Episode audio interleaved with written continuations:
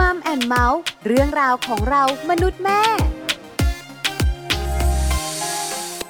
สวัสดีค่ะ Mom and Mouth เรื่องราวของเรามนุษย์แม่ วันนี้อยู่กับดิฉันปาริตามีซัพ์เหมือนเคย มีเรื่องมาคุยกันอีกแล้วค่ะ เกี่ยวข้องกับคุณแม่ตั้งท้อง ช่วงนี้โควิด -19 ระบาดนะคะทำให้คุณแม่ท้องกังวลมากๆ ในเรื่องของสุขภาพของตัวเอง ยิ่งมีตัวเลขคุณแม่ท้องติดเชื้อโควิด -19 เยอะมาก แล้วเสียชีวิตเนี่ยก็ไม่น้อยด้วย วันนี้มัมแอนเมาส์เลยชวนคุณแม่มารู้เรื่องของการกินอาหาร เพิ่มภูมิต้านทานภูมิคุ้มกันให้ร่างกายกัน ราะว่าถ้าภูมิต้านทานภูมิคุ้มกันในร่างกายของเราเข้มแข็งเชื้อโรคต่างๆ เข้าสู่ร่างกาย เราก็จะสู้ได้ แล้วอาหารจำพวกไหนบ้างล่ะ ที่กินเข้าไปแล้ว ภูมิคุ้มกันดี ภูมิต้านทานแข็งแรง เราไปรู้เรื่องนี้กันในช่วงของ Mom Story ค่ะ ช่วง Mom Story Mom Story วันนี้มีแขกรับเชิญพิเศษค่ะ พี่ติ๋ม คุณสุจิตสาลีพันธ์ ที่ปรึกษาสำนักโภชนาการ แล้วพี่ติ๋มเคยดำรงตำแหน่ง นักวิชาการสาธารณสุขทรงคุณวุฒิด้านโภชนาการกรมอนามัยด้วย วันนี้พี่ติ๋มจะมาบอกคุณแม่ ๆ ว่าอาหาร ที่เสริมสร้างภูมิคุ้มกันให้แข็งแรง แล้วทำให้ร่างกายมีภูมิต้านทานที่ดี ต้องเป็นอาหารจำพวกไหนบ้าง ตอนนี้พี่ติ๋มพร้อมแล้วไปขอความรู้พี่ติ๋มกันเลยค่ะมัมสตอรี่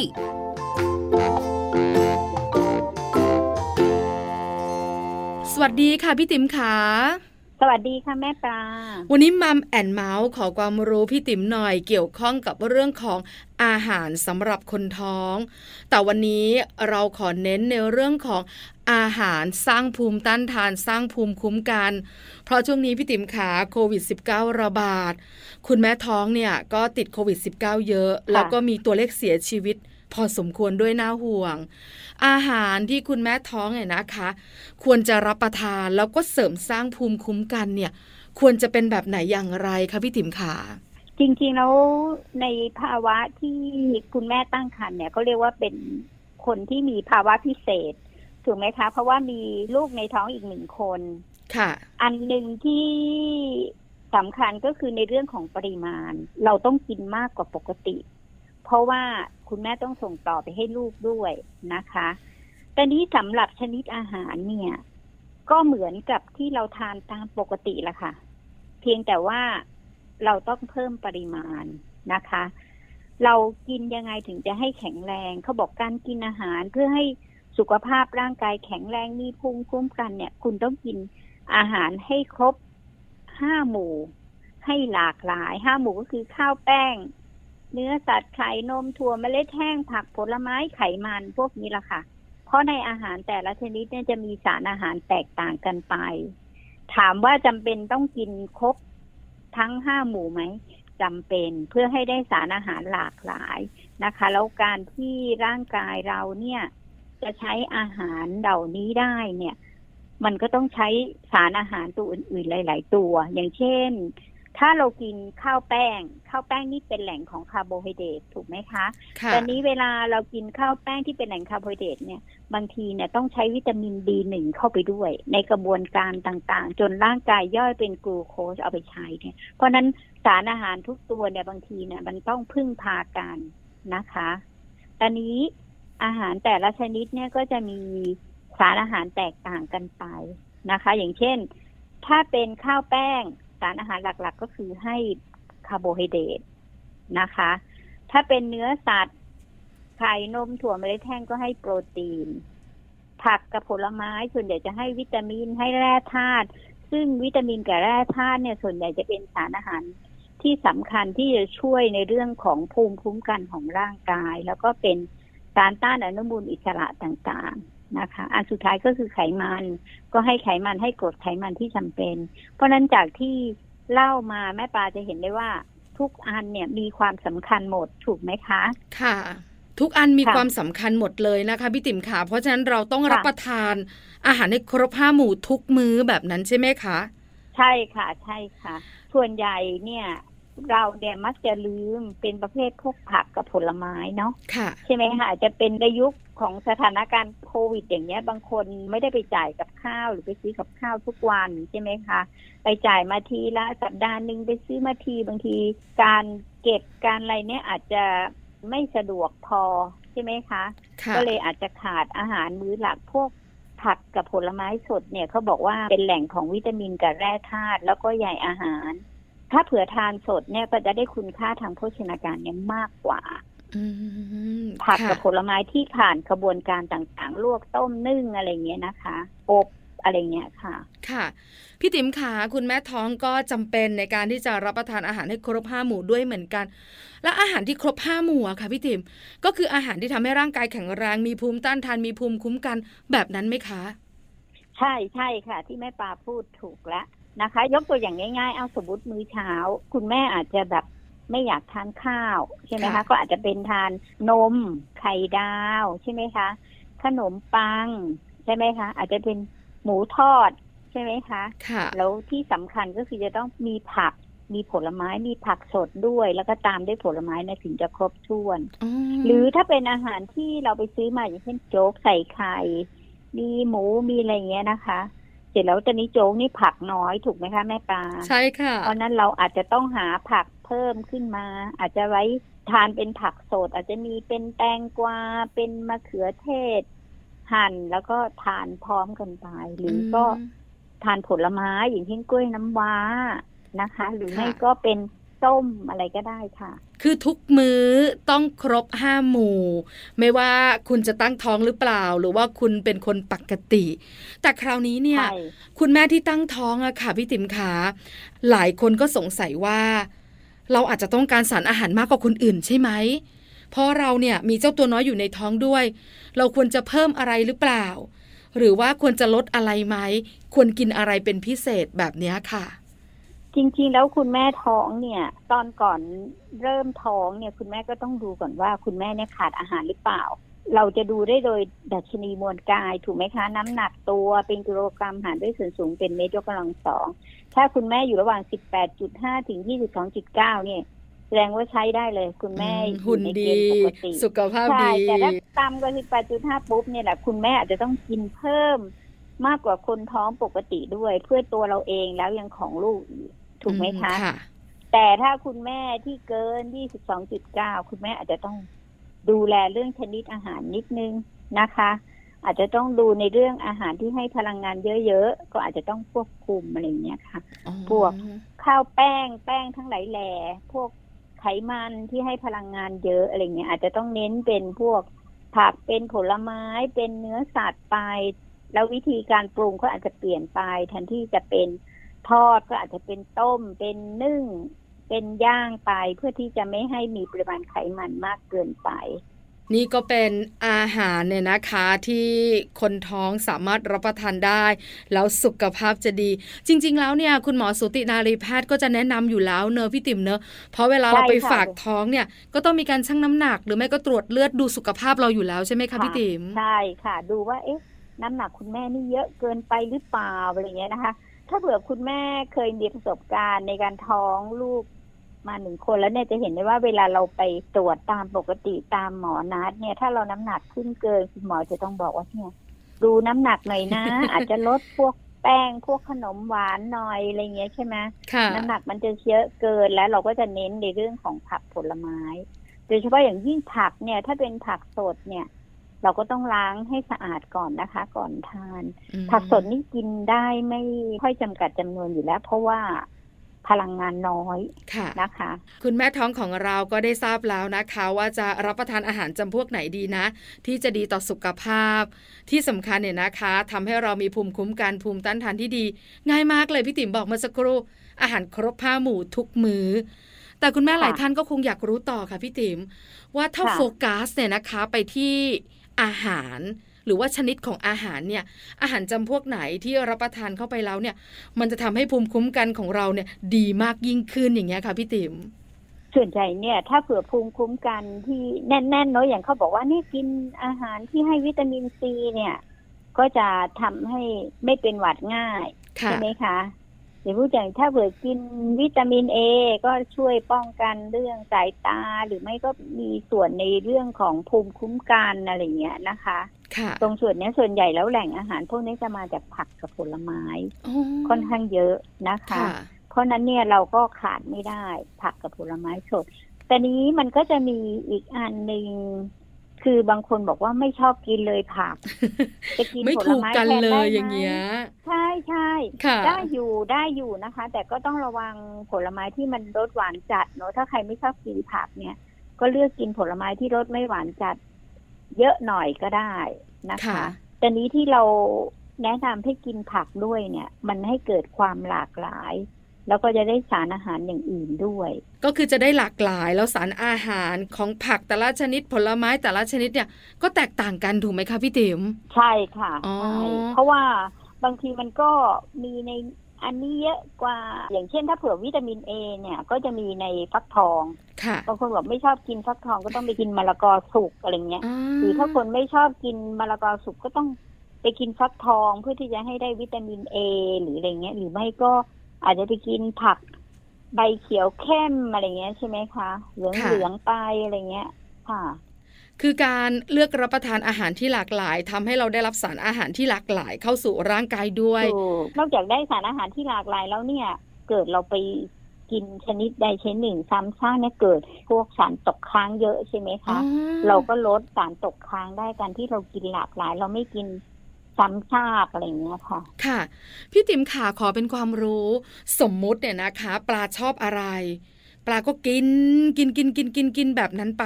บ่อยๆ หรือไม่ก็กินติดต่อกันไปเนี่ย สารอาหารที่จะได้ก็จะซ้ำๆแล้วมันจะส่งผลอะไรต่อร่างกายล่ะคะพี่ติ๋มจริงๆแล้วเนี่ยซ้ำๆถามว่าซ้ำแล้วเนี่ยแล้วเรากินอาหารชนิดอื่นเนี่ยได้สารอาหารพอเพียงไหมค่ะ คือซ้ำๆเนี่ยได้สารอาหารครบถ้วนเนี่ย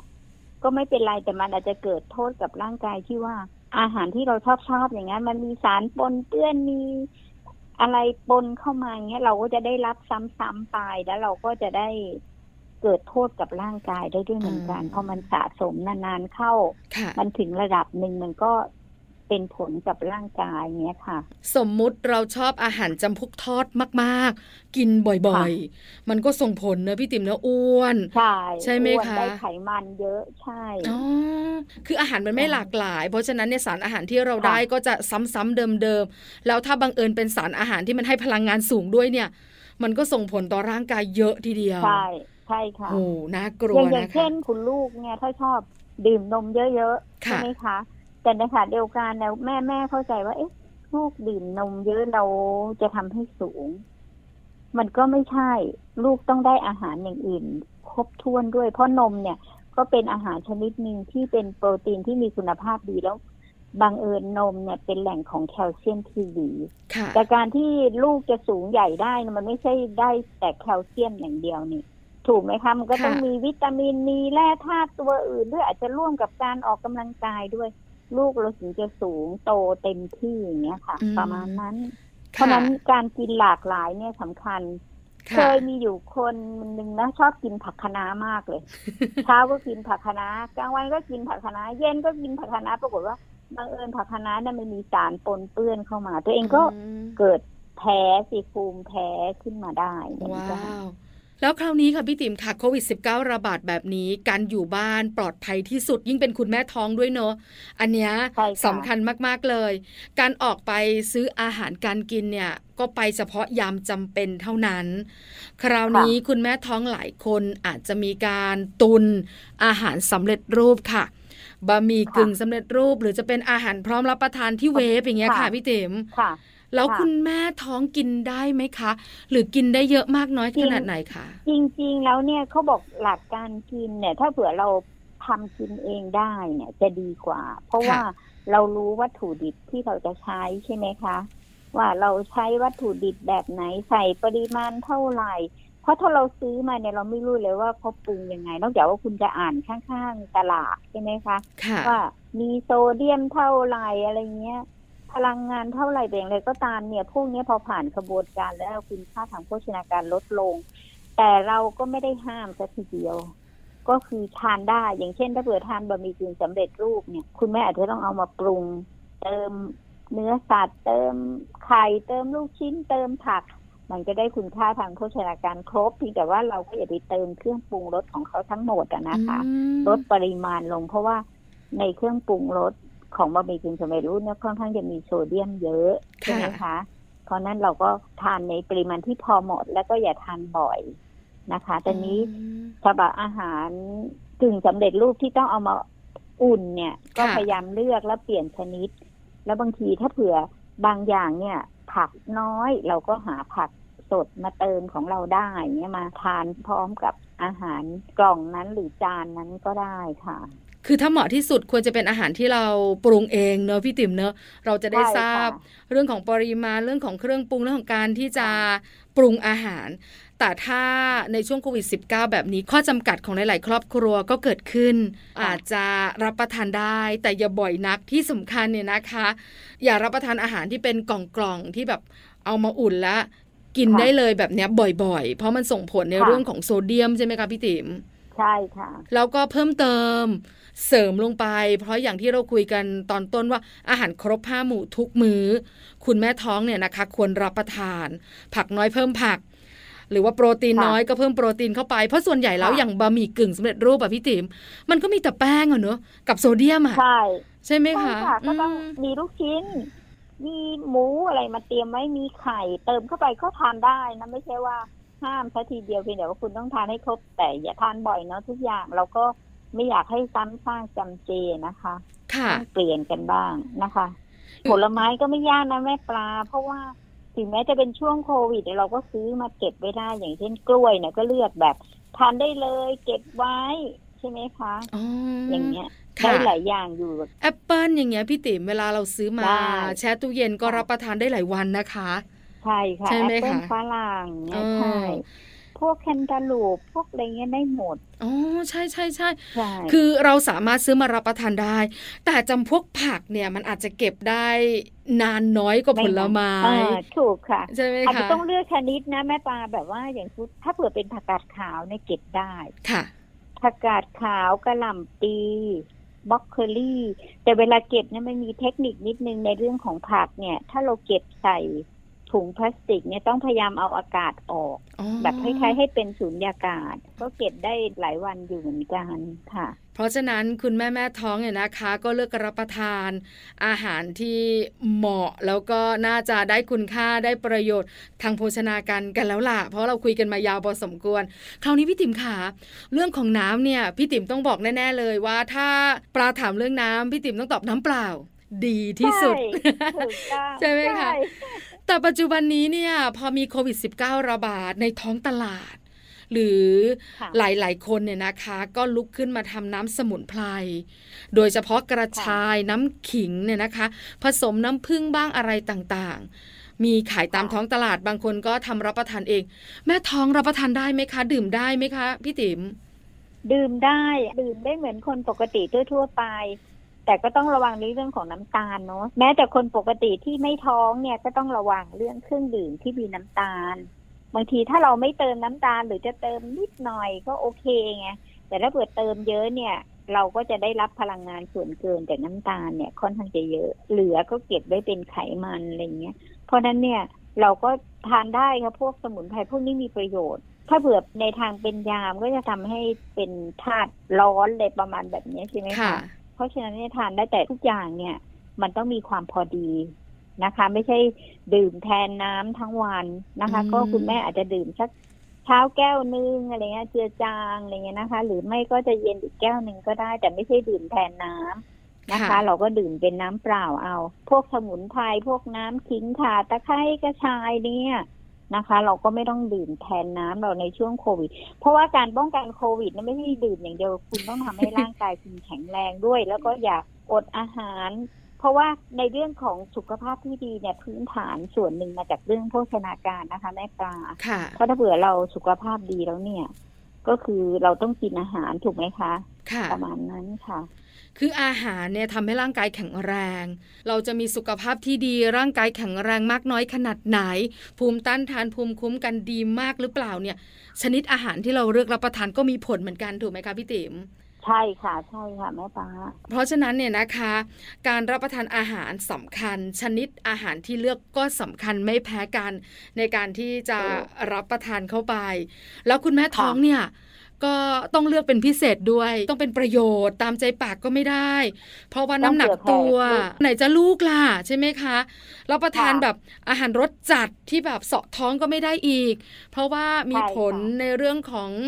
การย่อยโอ้มากทีเดียวเลยนะคะ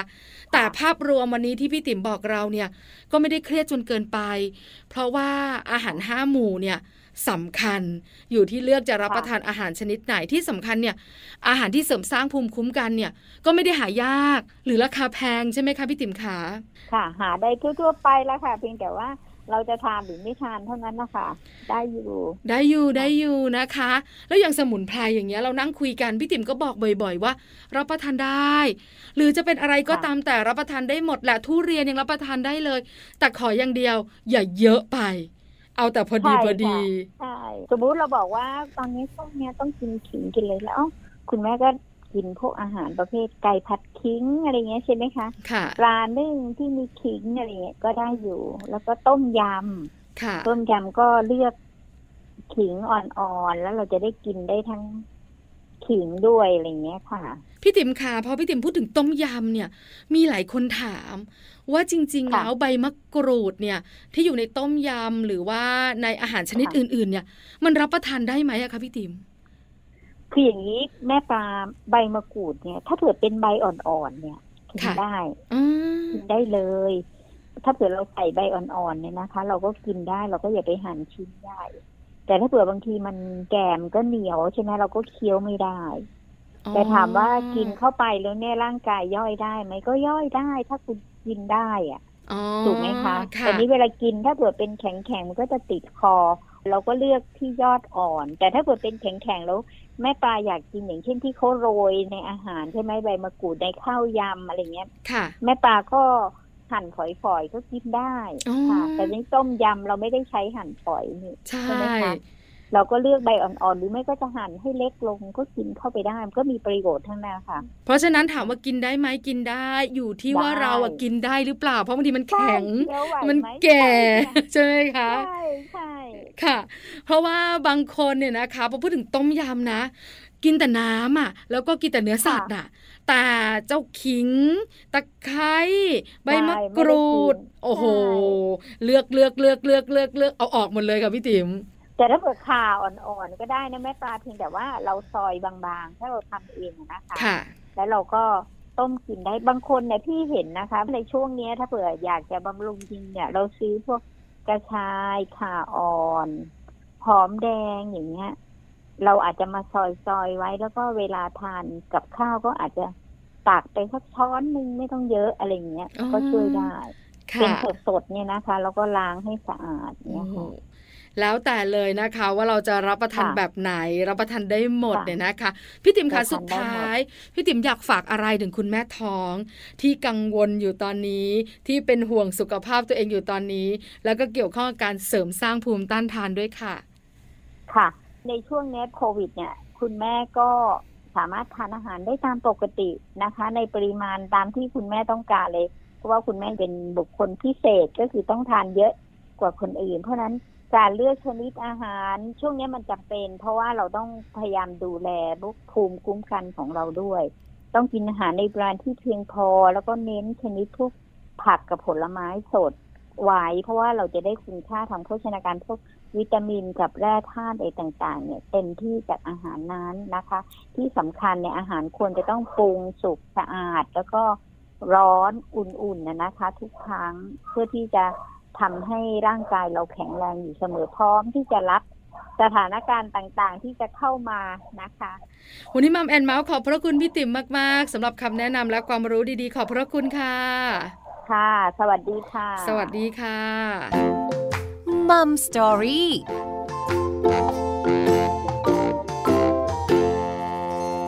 ขอบพระคุณพี่ติ๋มมาก ๆ นะคะ คุณสุจิตสาลีพันธ์ ที่ปรึกษาสำนักโภชนาการ และเคยดำรงตำแหน่ง นักวิชาการสาธารณสุขทรงคุณวุฒิด้านโภชนาการกรมอนามัยด้วย วันนี้ครบถ้วนสำหรับเรื่องของอาหารเพิ่มภูมิคุ้มกันในร่างกายทำให้ภูมิต้านทานแข็งแรงนะคะ คุณแม่ๆอย่าลืมเลือกรับประทานกันนะคะ เป็นประโยชน์ทั้งนั้นที่สำคัญหาง่ายราคาไม่แพงด้วย นี่คือทั้งหมดของ Mom and Mouth เรื่องราวของเรามนุษย์แม่วันนี้ เจอกันใหม่ครั้งหน้าพร้อมเรื่องราวดีๆ ปาลิตามีซัพ์สวัสดีค่ะ Mom and Mouth เรื่องราวของเรามนุษย์แม่